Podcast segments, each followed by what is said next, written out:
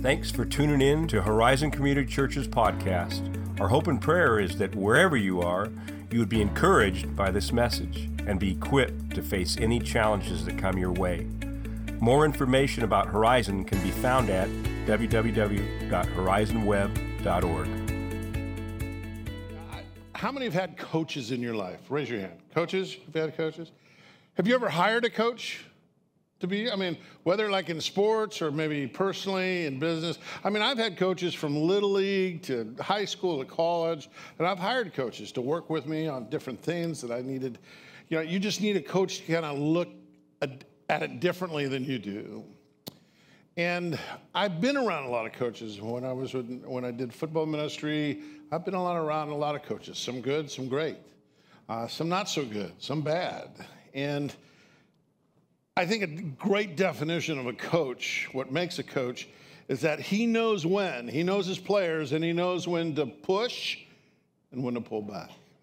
And I mean, he knows his players. I mean, some of you may, if you ever had coaches that they're just pushing all the time, they're in your face. I mean, they don't ever let up. I mean, I had a coach in high school that threw chairs at me in the water. I mean, that put me up against if I didn't score. I mean, I won't go, that's another story unto itself. But I've had coaches that have come alongside me and brought out the best in me. One of those was my swim coach in college, Coach Gary Wyckoff. I can't tell you where, where it was at. I know it was in the Bay Area. Bay Area. We had a meet, and uh, if any of you have ever done swimming, you know how meets are won or lost is by points, and points are gathered by first, second, and third place. And I was expected to take, first. I swam long distance. I swam the 500,000 and 1650, which is 66 laps. That's when everyone goes for lunch. You know, Tim will still be swimming when we get back. Um, but it was the 500, and I was expected to win. My times were better than who I was up against, and I lost. And some of you know me. I, I'm not very competitive. Okay, I am very competitive. And I'm in the warm down pool, and I, guys, I, I I was, I was crying. I hate losing. I hate disappointing. I knew coach was disappointed. As I'm swimming and taking that breath, I can see coach making a beeline for me, and I knew what was coming. And I, I deserved it. And I mean, I'm just swimming, and I finally hear, hear Stevenson, and I come up to the wall, and I look up, and he's about ready to tie into me and stops. I mean, he couldn't see I was crying because my face was all wet, anyways. But he could see in my eyes the disappointment. And he let off and he just said, All right, Tim, you'll get him in the next race. I've never forgotten that. I mean, that was such an impactful moment to me. And every time I've seen Coach since, I always remind him of that. That was the greatest coaching, greatest coaching experience I've ever had in my life. My respect level went way up because he knew when to push, because he did push but he knew when to pull back. Paul writing to Timothy, I mean, he's called Timothy his son, but he's coaching him now. He's coaching him in this new step. He's coaching him, and he's had to push, and he's had to know when to pull back. He knows when to lay in and try to draw, draw out something in them that, that he may not know exists inside himself. I was listening to some great coaching speeches, and I was inspired just watching it, thinking, man, if I was in that locker room, how pumped up I would be to go. And Paul is doing that with his son. He knows his time is short, and so he wants him to understand there's a time to push and there's time to pull back. And today is a little bit of both. Now, we've been talking about hold it high, guard it well, pass it on. And that has been the theme through it. We'll see that again today. We've talked about gifts are not automatic. If you don't fan it, it's not going to flame. You've got to be on top of the gifts that God has given you. We said you can't live a life committed to Jesus Christ without paying a price. And even as Dinesh shared last week, that price is, he says in 2 Timothy 3.12, if you desire to live, live a Christ-like life, you're going to be persecuted, guys. It's going to come. That's what you signed up. It's going to happen. And depending on where you live and the time that you live, it'll be on what degree it will be. Courage is not possible apart from a strong biblical conviction, which we'll return to that again in this talk. God's desire is not to make you comfortable, it's to help you grow. Jeff brought the word when he said, Your mission is unstoppable. Stephen brought the word, which was cool coming down Mammoth at 8,500 feet and watching Horizon Community Church as he was preaching. He said, Does your lifestyle consistently reflect the character of God, or are you just a visitor of God's presence? I mean, I remember going, wow, that's powerful. That'll preach. And then Dinesh last week did a great job, Mission Possible. So we're going to be in 2 Timothy chapter 4. We're coming to the conclusion. I know this is part 10, but hey, I'm no hurry to get through this because this is some good stuff. So verses 1 through 5 read this way. In the presence of God and of Christ Jesus, who will judge the living and the dead, and in view of his appearing and his kingdom, I give you this charge preach the word. Be prepared in season and out of season, correct, rebuke, and encourage with great patience and careful instruction. For the time will come when men will not put up with sound doctrine, instead, to suit their own desires, they will gather around them a great number of teachers to say what their itching ears want to hear. They will turn their ears away from the truth and turn aside to myths. But you, Keep your head in all situations. Endure hardships. Do the work of an evangelist and discharge all the duties of your ministry. I think this beard is messing with mic, sorry. Verse 1 In the presence of God and of Christ Jesus, who will judge the living and the dead, and in view of his appearing for his kingdom, I give you this charge the Amplified Version says, I solemnly charge. This is the idea, solemnly charge is the idea of giving a forceful order or directive. This is pushing, this is in your face. This is the charge I've given you. This is the orders that you have, Timothy. A charge is an, an important thing, a commissioning, if you will. He's reminding them of that. I graduated in, in uh, December of 81. And as we were driving down Highway 99 in the van, my mom and dad in the front, me in the bench seat in the back, and all my worldly possessions behind me. And I don't know where it was on 99 that I decided to tell my dad that I wasn't planning on doing architecture. Now, understand something. I wanted to be an architect since I was a little kid. Ever since I read on a bazooka, bazooka bubble gum, remember, some I'm dating myself, but at the bo- bottom of it was a fortune. And a fortune says, You'll be an architect someday. And I've never, I, that's all I ever wanted to be. And here I am going to tell my dad, Dad, I, I, I want to be a pastor. I want to be a campus pastor and be involved in the ministry that I've been involved with for the last three years. And there was silence in the van. And the first words out of my dad's mouth was, Son, you've wanted to be an architect since you were a little kid. Now, he wasn't mad that, okay, I paid for this education because I paid for my education. I took out student loans. It's not that they didn't help along the way, but he knew that's all I ever wanted to be. And he was only a believer for a couple years. So, this whole concept of pastor and everything else, it was just so foreign. And my mom didn't say a word. I mean, she was quiet in there. And I followed with, Dad, I just feel like that's what God has called me. Now, in that June, I was in Denver, Colorado, being commissioned and I remember being on stage. I couldn't tell you what day it was. I couldn't even tell you who the speaker was. And I remember the other campus pastors there being commissioned. And, and what was read to us by the speaker was Isaiah 6 8. Then I heard a voice of the Lord saying, Whom shall I send? And who will go for us? And that was read, and that was my cue to say, Here am I, send me. Again, a time I have not forgotten. And I guarantee you, Timothy, as he's, you have been solemnly charged, solemnly commissioned. And he, and he leans in on this and he gives weight behind it because he says, in the presence of God and of Christ Jesus. This was not done in a vacuum, Timothy. It was done in the presence of God and Christ Jesus, who, let me remind you, will judge the living and the dead.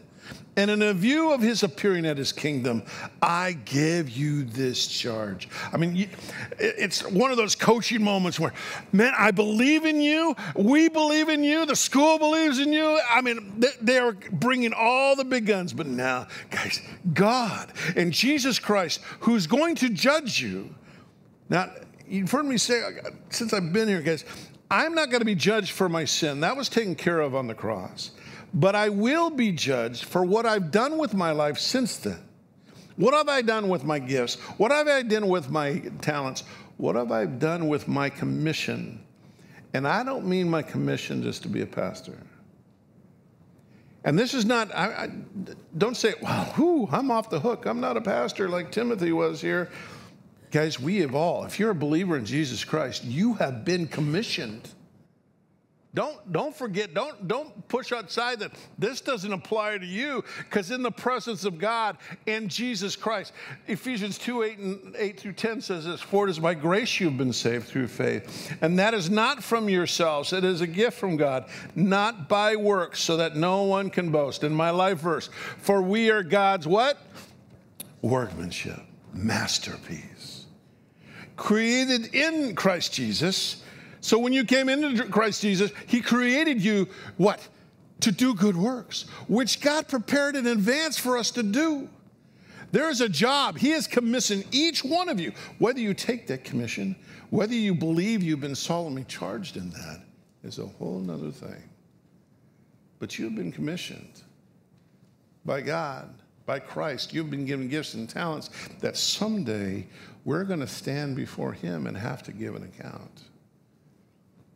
And that's what Paul, because he's in the jail cell, he knows his time is soon. Timothy, don't forget who you are. Don't forget who called you. Don't forget what has brought you this far. Don't forget who has given you these gifts to fan in the flame.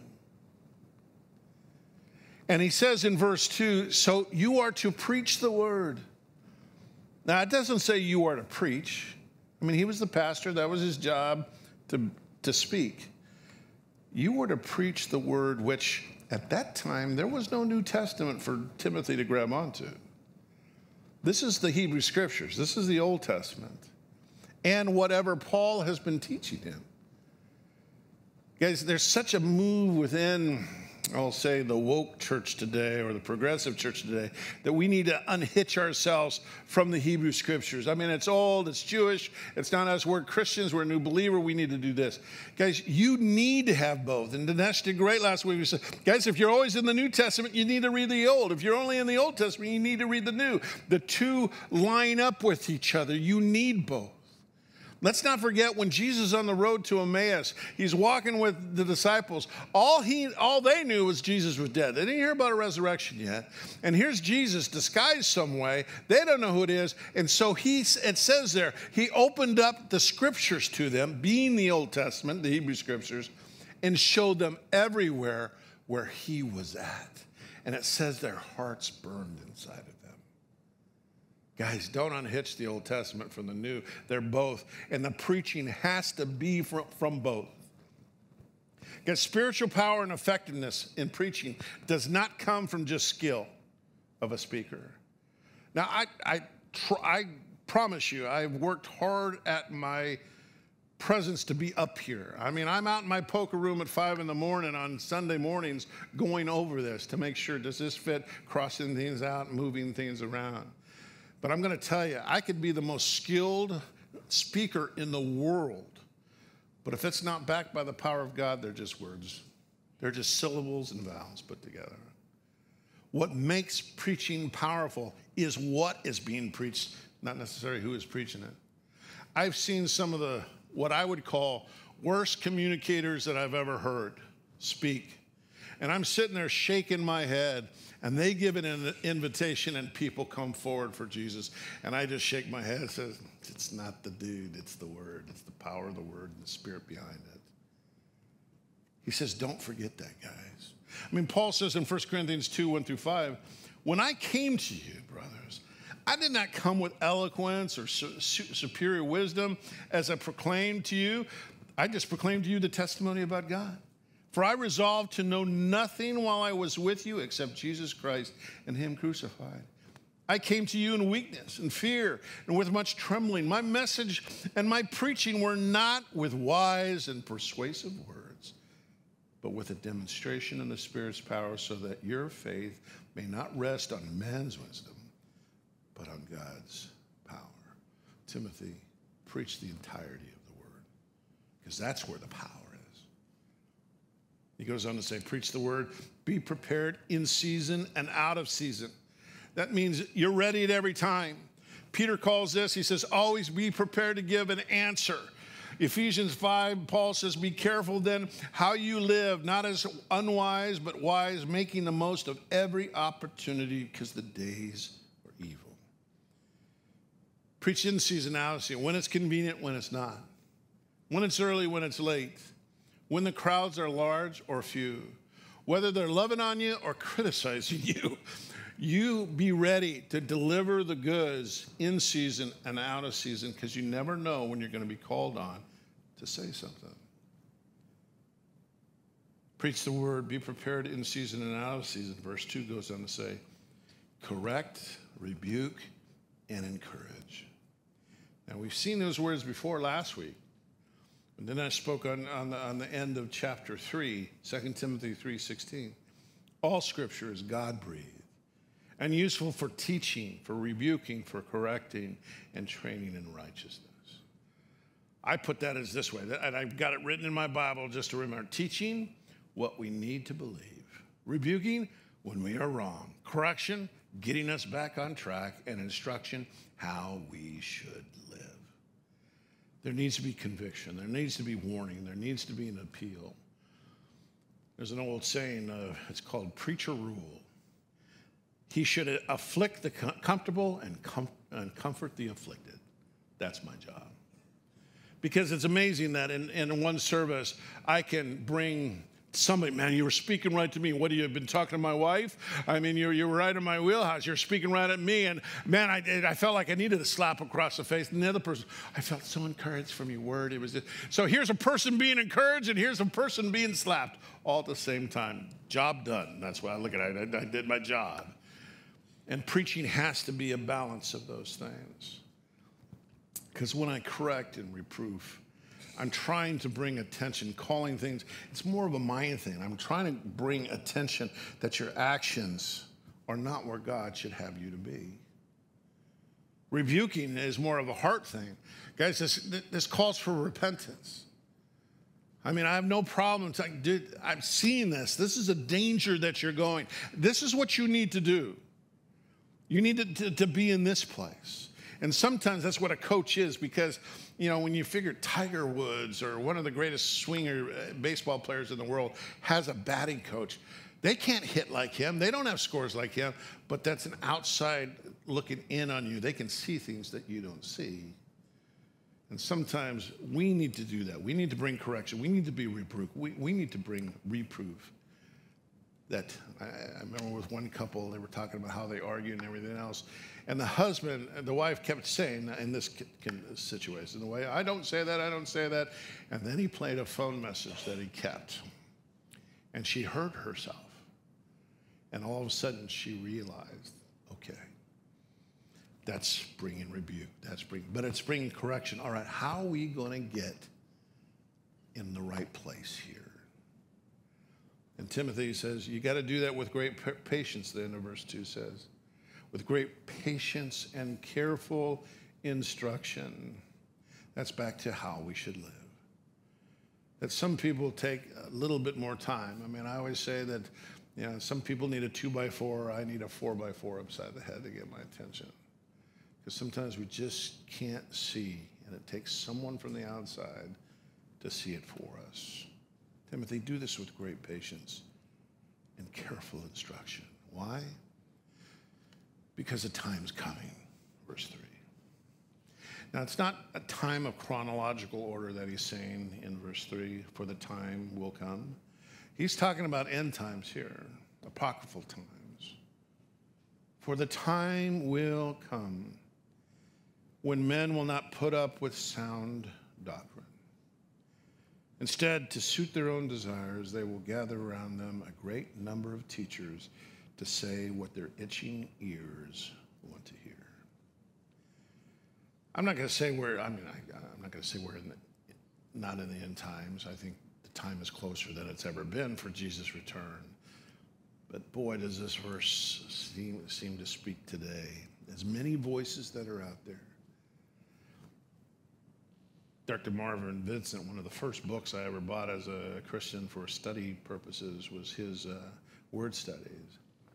He says this They invite teachers in mass in periods of unsettled faith, skepticism, and mere curious speculation in matters of religion. Teachers of all kinds swarm like flies in Egypt.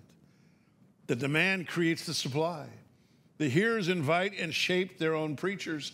If the people desire a calf to worship, a ministerial calf maker is readily found.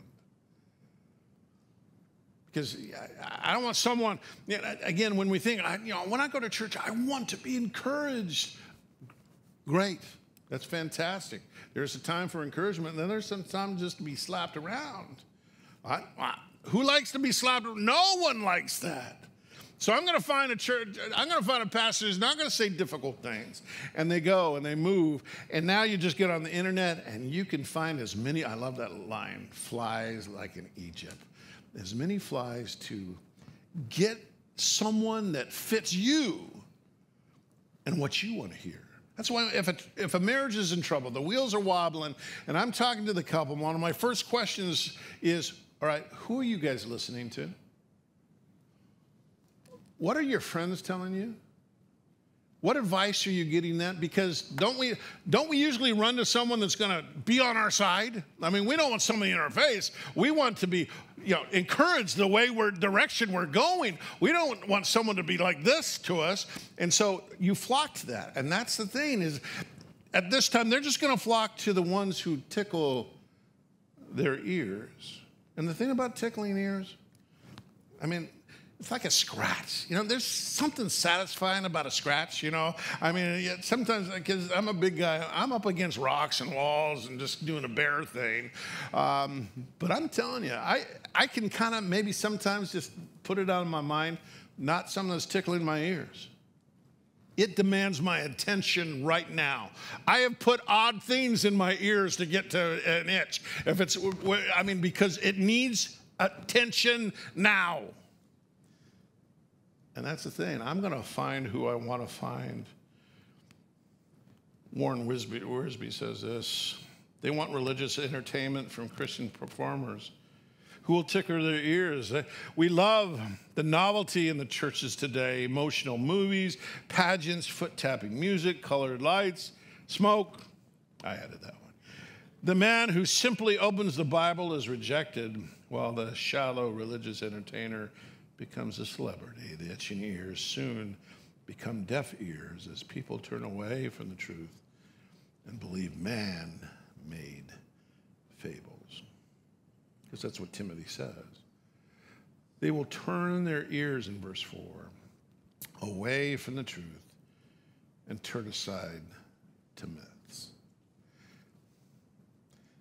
It's a small step to, to find people that give you pleasure, that, that, that, speak, that, that speaks to my heart all the time. And I'm not saying it's not wrong to have a preacher, whoever your guys are listening to, to, to speak to your heart, but if it's just all feel good and happy, happy, happy, and not where it's going to bring conviction, not where you're reading the word and go, man, I, I'm so far from that. I need to get, if that's what you're looking for, it's a small step to start going into f- myths and fables and untruths. It doesn't take that much of a turn. John MacArthur puts it this way when God's truth is knowingly rejected, Satan's falsehood is inevitable through often unknowingly embraced. Guys, deliberate rejection of God's truth makes a person vulnerable to Satan's lies. 2 Corinthians 4 4 says, The God of this age has blinded the minds of unbelievers so that they cannot see the light of the gospel of the glory of Christ, who is the image of God. That's why we said early on courage is not possible apart from strong biblical convictions. How important it is to hold on to what is truth. When you reject the Bible's teachings, remove that from your mind and from your beliefs, you are willingly allowing Satan access to fill that empty void with his truths and not God's. I wrote down a few things. When you start to hear yourself say, I mean, who am I to say when life begins or whether someone should have the right to end a pregnancy? You open the door for devil to fill the void. Who am I to say what defines marriage? That it's between a man and a woman. Isn't it just about love? If a person wants to marry the same sex, what difference does that make? You open the door for the devil to fill the void. Who am I to say that there are only two genders? If you want to be a boy or a girl, your choice. You want to start cutting things off, your choice. What's the big deal? You open the door for the devil to fill the void. Who am I to say what is right, what is wrong? I mean, truth's truth, for your truth is different than mine, my truth is different than yours. You open the door for the devil to fill the void. Who am I to say that there's only one way to God? I mean, all religions basically teach the same, don't they? You open the door for the devil to fill the void. Who am I to say you shouldn't have sex before marriage? I mean, and these, I mean, this was written by a bunch of old guys in a different time, and how they viewed sex was differently. You open your mind, your the door to the devil to fill the void. Who am I to say that the Bible is the Word of God? I mean, it's been written by a bunch of guys thousands of years separated, ages ago, times ago. You open the door for the devil to fill the void. How important it is that you hold on to the biblical truths that are there. Because once you start saying, ah, that's not that big a deal. Ah, that's why, what, why, do we really have to hold on to that? I mean, times, once you start saying that, guys, you open the door for the devil's lies to say, well, this is it. Because it's everywhere. Every commercial you watch, every, every show, every movie, it's there constantly in front of you. In your kids and in the schools, it's constant. And you have to hold on strongly to those beliefs. That's why Paul tells Timothy, verse 5, but you, Timothy, keep your head in all situations. Some of your translations may be sober, which means don't be influenced by other things. You keep your head, Timothy.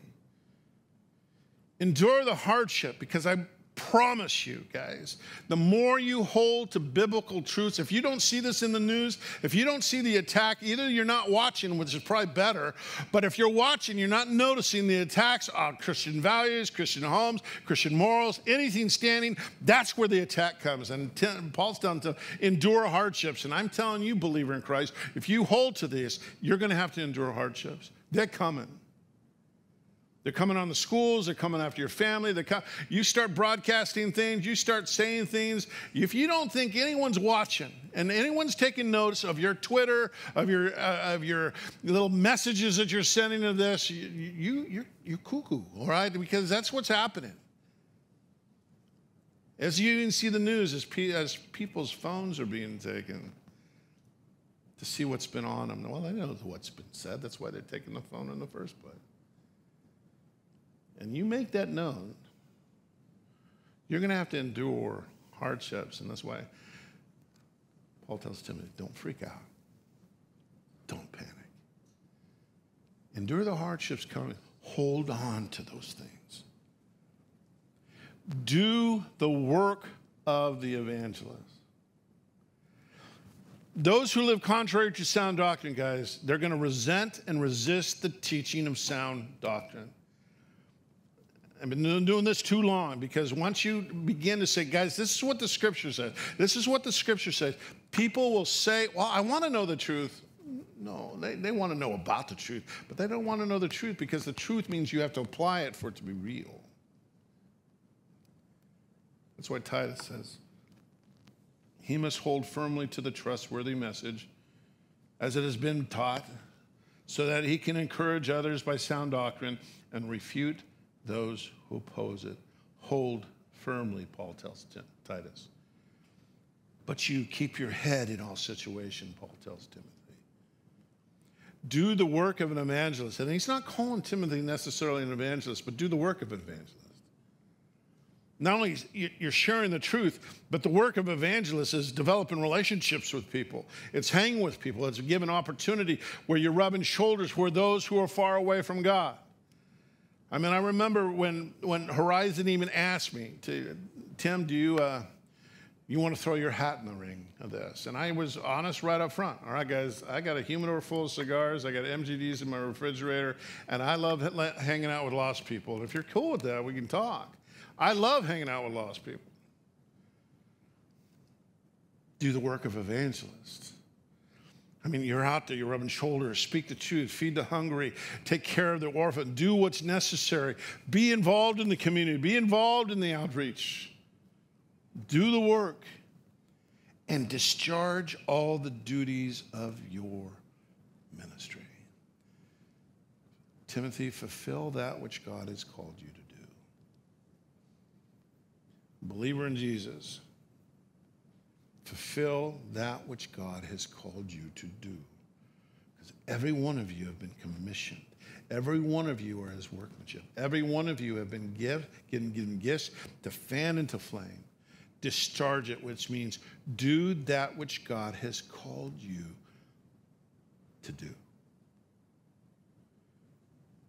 Fulfill what God has called you to do.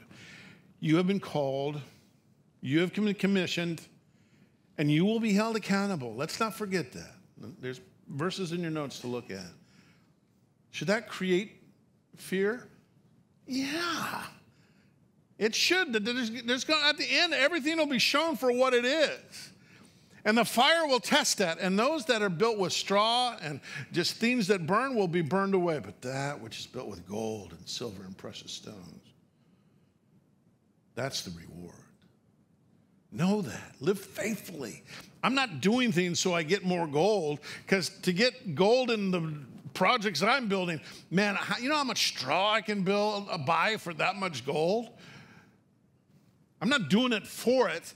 I'm doing that because Christ saved me. He, he's done all this for me. He's given me gifts and talents that He wants me to use. And there's nothing like using the gifts that God has given. It's like a tool that when you're using the tool, the tool's happy, you're happy because it's doing exactly what it was designed to do.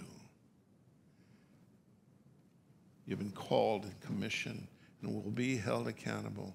So hold the truth high. Guard the truth from the lie pass it on. Father in heaven, I thank you for another day. I thank you for giving us breath today, which means you are not done with us yet. I thank you for your word that it, it does instruct, but it, and it corrects and it rebukes, reproofs. It, it does all those things. Why? For us to be what you created us to be.